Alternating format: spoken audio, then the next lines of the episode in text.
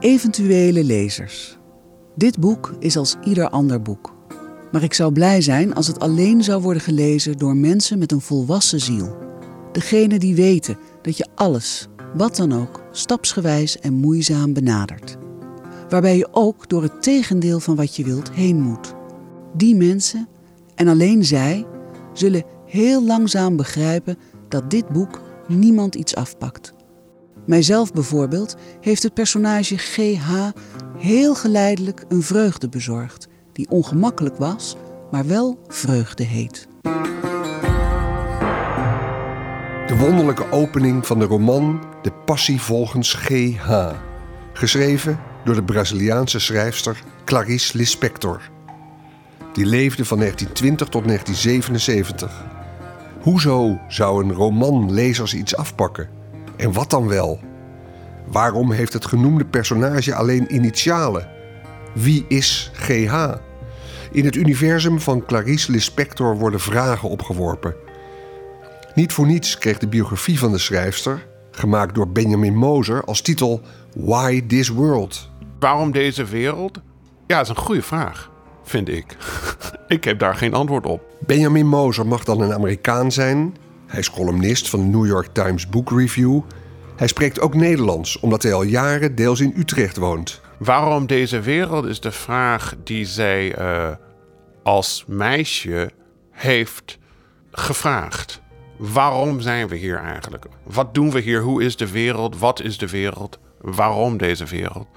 En dat zijn heel basisvragen die gesteld worden, denk ik, door juist adolescenten, tieners. Zijn heel erg bezig met zogenaamde diepe vragen. En ik denk dat als je volwassen wordt, denk je, nou ja, laat maar zitten, ik moet toch naar de Albert Heijn. Weet je, je kan er. Je, dat, dat, en en je, je geeft dat een plekje in je leven en je, je weet dat je daar niet te vaak aan moet gaan zitten. Want dat is eng, het is gevaarlijk. Clarice heeft die vragen door het hele leven van een grote kunstenares doorgevoerd. Ze was altijd bezig met die vragen. En je ziet, zoals in de Passie van ons GH of in het Uur van de Ster, hoe vermoeiend dat is en hoe verschrikkelijk dat is om dat altijd voor je te hebben. Om altijd aan de dood te denken en het leven en God en de liefde en de. We weten dat dat de grote vragen zijn. Welkom bij deze Leesdays, die dus gaat over Clarice Lispector. Een schrijfster die in Nederland amper bekend is, maar daar lijkt verandering in te komen. Zo schreef auteur Maartje Wortel al in 2016 dat ze verliefd was geworden op de schrijfster. Wat was dat dan? Ja, dat vind ik heel, heel moeilijk uit te leggen, omdat het normaal lees je bijvoorbeeld een boek en dan weet je precies, dit is goed hierom en hierom, of dit raakt me aan het verhaal. En dat weet ik bij Clarice Lispector niet. Ik weet eigenlijk nooit precies waarom ik het zo goed vind. En juist daarom vind ik het zo goed, omdat het wel het gaat helemaal niet bijna om wat zij maakt, maar ze is op een heel rare manier aanwezig in haar werk. En dan niet op een dominante manier dat ik de schrijver de hele tijd hoor of zo, of kijk eens wat ik kan. Maar meer is er een groot mysterie of zo, voel ik als ik haar werk lees. En dat heb ik echt bijna nooit. Dat het is iets bijna mystieks of zo, iets, iets groters dan wat je leest of wat je tot je krijgt. Dus er gebeurt iets met de energie, wat echt super vaag klinkt, maar dat is wel hoe ik het ervaar. Hmm, er gebeurt iets met de energie. Komen we hiermee dichter bij Clarice Lispector? Lastig. Maar Maartje Wortel schreef een prachtige column over de schrijfster. Zo'n twee jaar geleden, waarin ze op een hartverscheurende manier het raadsel enigszins wist te ontzenuwen. En met die column besluiten we straks deze podcast. Eerst terug naar dat boek dat zo raadselachtig begint: De Passie volgens GH. Korte inhoud van de roman de kunstenares GH besluit de kamer van haar vertrokken dienstmeisje op te ruimen. En dan, uit de garderobe kruipt een kakkerlak, die zij tussen de deur plet. Meer intrige bevat de roman niet. Dit verhaal wordt uitgesmeerd over vele pagina's. Desalniettemin wordt De Passie volgens GH gezien als een van de grootste romans die Brazilië in de 20e eeuw heeft voortgebracht. Harry Lemmens, hoe heb jij als vertaler het boek gelezen? Waar komt dit verhaal op neer? Nou, dat is nogal een vraag. ja. Ehm, nou, ten eerste passie. Passie betekent twee dingen, grosso modo. Passie is het leidersverhaal van Christus. En passie betekent ook, is ook uh, hartstocht, liefde, overgave, al dat soort dingen. Het boek beweegt zich tussen die, die twee polen in. Het is uh, het ontdekking, een, een speurtocht naar wat, wat de relatie is van een ik met andere mensen en met zichzelf. Uh, dat klinkt allemaal een beetje, nou, een beetje wolkachtig en zo. Maar zichzelf in mijn nawoord dat ze afdaalt over de wenteltrap van, van, van haar geest. En dat is in feite ook wat er gebeurt. Ze gaat steeds verder terug in de geschiedenis. In de geschiedenis van, van wat, wat je de mensheid zou kunnen noemen. Uh, ze komt in, uh, in andere fases van leven, andere vormen van leven, komt ze terecht. Tot in het minerale toe. En dus ze probeert te achterhalen, wat, wat is dat? Wat, wat is leven? Wat, is dat, uh, wat, wat houdt dat precies in? Als je daar vragen over stelt, kom je onmiddellijk ook in aanraking en soms in aanvaring met wat het goddelijke is in, in de mens. En dat, dat is dus ook wat wat ze aanraakt in dit, in dit boek, daar zit uh, ook dat, die kant van het lijden in. Van wat, wat je moet doorstaan om uh, tot een soort inzicht te komen. Het symbool van, van dat, het, zeg maar het kruis zou je kunnen zeggen, dat verzin ik nu, uh, dat zou die kakkerlak kunnen zijn.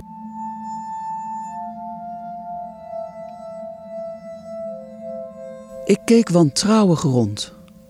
Er zat dus een kakkerlak in de kamer. Of zaten er meer? Waar? Achter de koffers misschien? Eén, twee, hoeveel?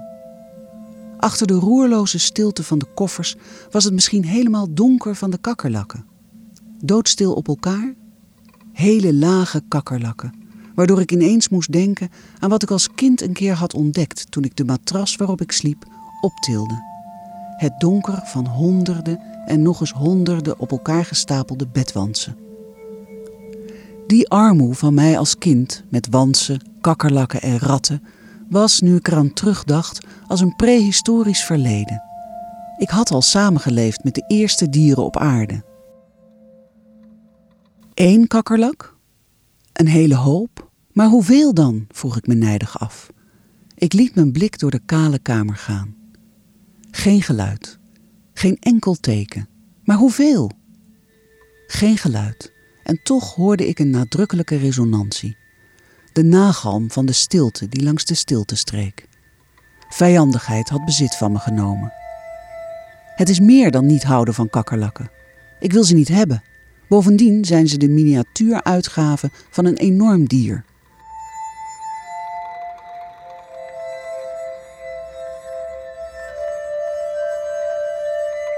We hebben hier gehoord uh, een, een, een vrouw die, die, die uh, als het dood is voor kakkerlakken, dat die kakkerlakken, dat is ook iets van, van uh, autobiografisch, omdat ze, ze, uh, ze wordt bijna geobsedeerd door kakkerlakken. Dus in, in haar chronieken, de ontdekking van de wereld, schrijft ze een paar keer over kakkerlakken. Ze heeft bijvoorbeeld een, een manier ontdekt om ze de dood in te jagen. Het, is, het staat bijna symbool voor, wat, wat, voor alles wat vies of onrein is, waar ze ook in de passie volgens GH op uitkomt op een bepaald moment. Hè, welke dieren onrein zijn. En, en, dat is dan weer een duidelijke verwijzing naar de Bijbel, naar de Joodse traditie. Van welke dieren je moet afblijven en welke dieren je moet mijden enzovoort. Dus dat, dat is, wordt nu uh, gedwongen om, om iets te doen met een dier dat onrein is, waar zij angst voor heeft, waar ze uh, van walgt. En daar moet ze iets mee doen. En dan ontstaat er geleidelijk aan, ze komt er, gaat er steeds verder mee aan, aan het werk van wat, wat is dat nou eigenlijk, die kakkerlak? Waarom ben ik daar bang voor? Wat, wat is mijn verhouding daarmee? Op een bepaald moment komt ze tot een, een bijna een sacraal iets. Bijna een, een, eh, en daar komt het katholieke uh, naar, naar voren, bijna een, een misoffer wat uh, gebracht wordt.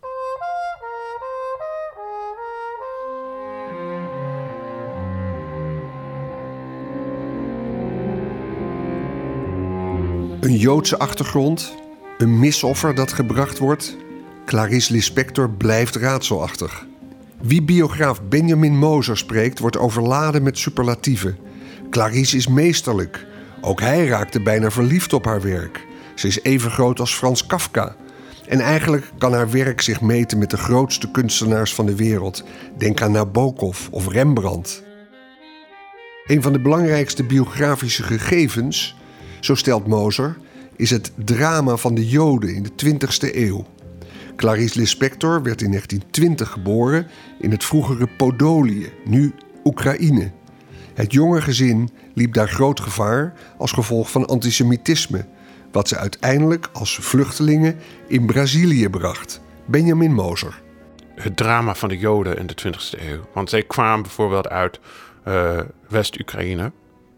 Uh, haar moeder verkracht, haar grootvader vermoord, haar hele familie in balingschap naar het eind van de wereld, naar Brazilië, maar niet eens naar Rio of São Paulo, maar echt naar een klein plaatsje waar ze totale wild vreemde buitenlanders waren.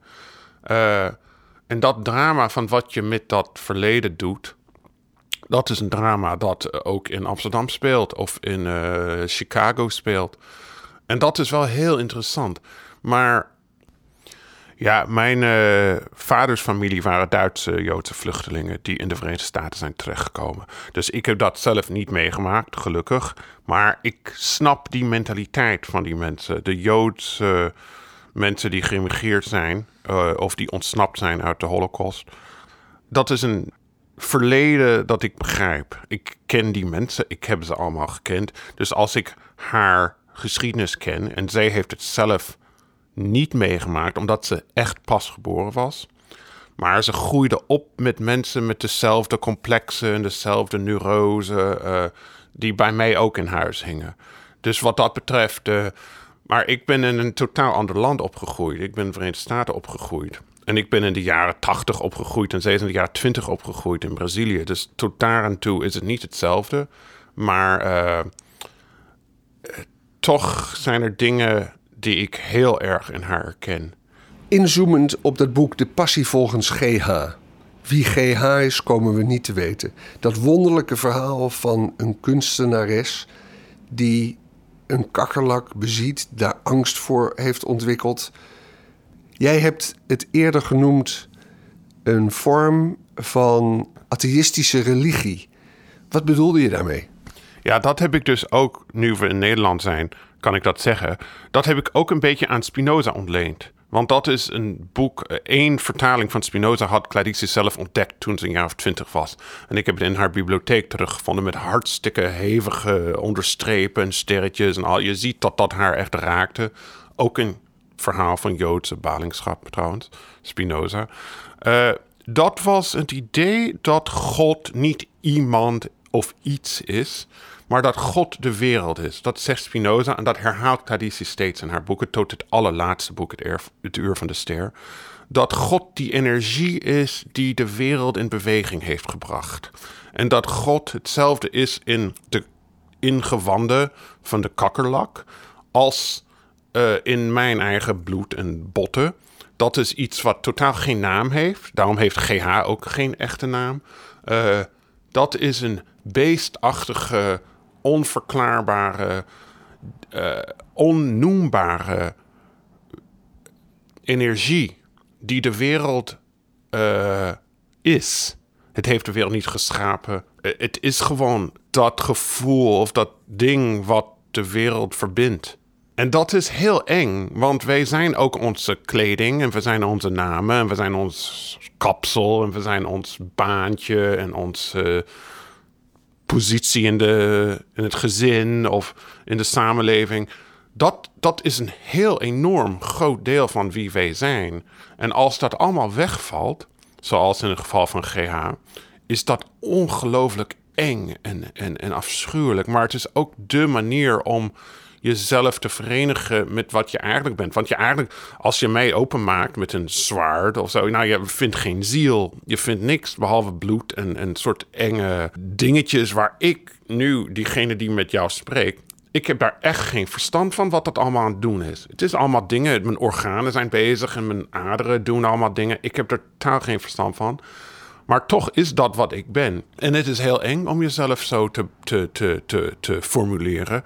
Maar het is ook een ongelooflijk boek, omdat het laat zien dat dat belangrijk is, maar ook dat je eigen vormgeving belangrijk is. Je naam en je, je, je kleding en je stem en je alles wat je menselijk maakt. Maar God voor haar is niet menselijk. God is juist gewoon die energie uh, die door de wereld zoomt, zonder dat we enig begrip van kunnen hebben.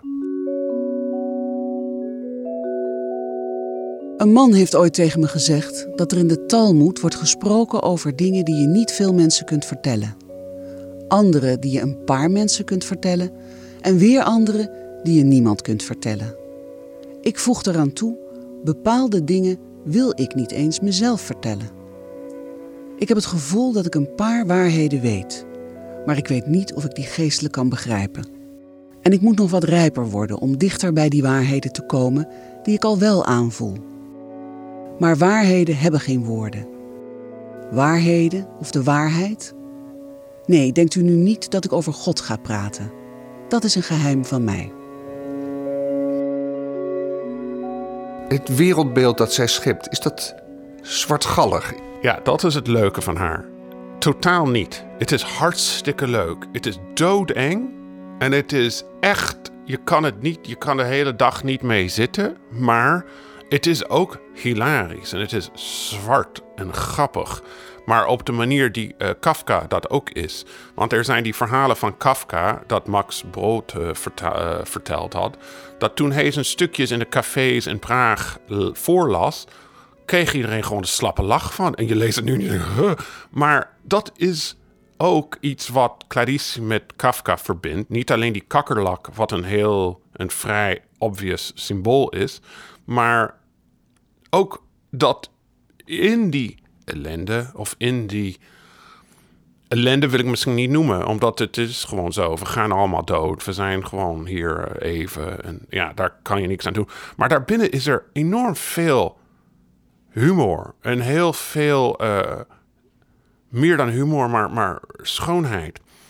Dat is wat zij naar voren brengt. Haar zus, Elisa, die ook een schrijfster was, die ook die ellende van de Oekraïne van veel dichterbij had meegemaakt, omdat ze ouder was, die schreef ook boeken.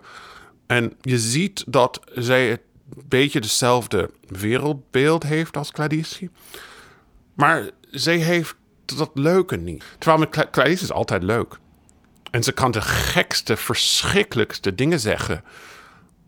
En het is gewoon geweldig. Wil Harry Lemmens hier nog wat aan toevoegen? Ik zou het bij God niet weten. Ik, ik, ik zou zeggen, nou, je moet.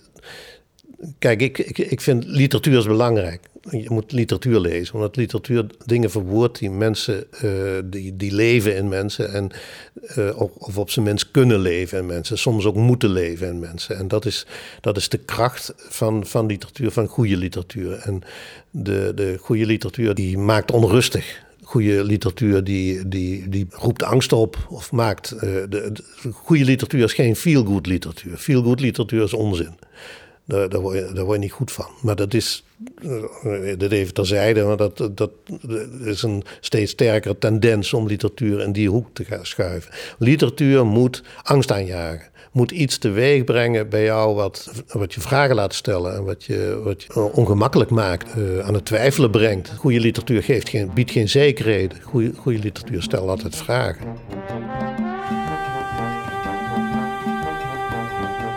En dan nu, zoals beloofd, de column van Maartje Wortel. Eerder afgedrukt in Trouw op 1 augustus 2016, vlak nadat de arbeiderspers Lispectors boek De Ontdekking van de Wereld had uitgegeven, met daarin krantenstukken. Clarice Lispector komt ter sprake aan het eind van de column. Titel: Terugtocht. Samen met een bevriende filosoof loop ik over straat. Het regent zacht, in het water ligt iets dat lijkt op een hoofdkussen. Het is een dode zwaan. Omdat ik weet dat zwanen altijd samen blijven en zelfs tijdens trektochten op elkaar wachten wanneer de ander ziek is, grijpt dit dode dier me extra aan. Zijn wederhelft moet op een gegeven moment weggezwommen of gevlogen zijn, alleen terug de wereld in. Om alleen verder te kunnen moet je in beweging blijven, zegt de filosoof. Lopen is precies het juiste tempo voor de mens. Je moet niet te hard gaan, dan wordt het vluchten. Als je het zo bekijkt, ben ik vele malen verliefd geworden op iemand bij wie ik nooit aan zou komen of, zo u wilt, waar ik nooit vandaan zou raken. We wandelen verder en praten over liefdesverdriet, hoe wonderlijk en gruwelijk de natuur in elkaar zit. Voor de meeste vormen van pijn kent het lichaam een oplossing. Het maakt adrenaline aan, verdooft zichzelf met stresshormonen, maar wanneer je verlaten wordt, kun je niets anders doen dan de pijn aanvaarden, de tijd zijn werk laten doen. Ik zal u verder niet te veel met mijn besonjes vermoeien, maar momenteel heb ik te kampen met dit verschijnsel en zal ik het gedoe inderdaad vooral geduldig uit moeten zitten, zoals velen voor mij al deden.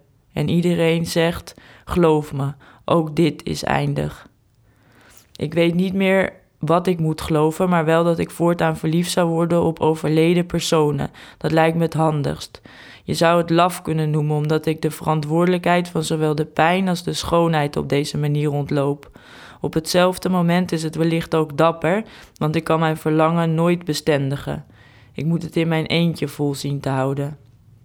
Sinds enkele maanden ben ik, niet alleen dankzij mijn voornemen, het gebeurde net als bij iedere verliefdheid simpelweg gewoon, onbedaarlijk verliefd op de schrijver en columnist Clarice Lispector, een van origine Oekraïense, die vanaf jonge leeftijd in Brazilië woonachtig was.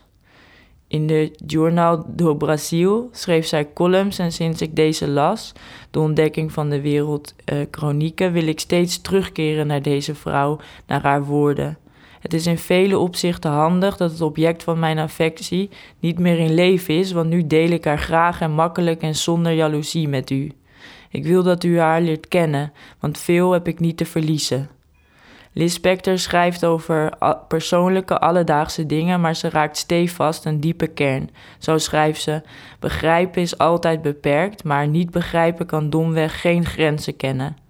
En ook, we begrijpen zo weinig van de wereld dat ons hoofd alleen maar op basis van eindigheden kan denken.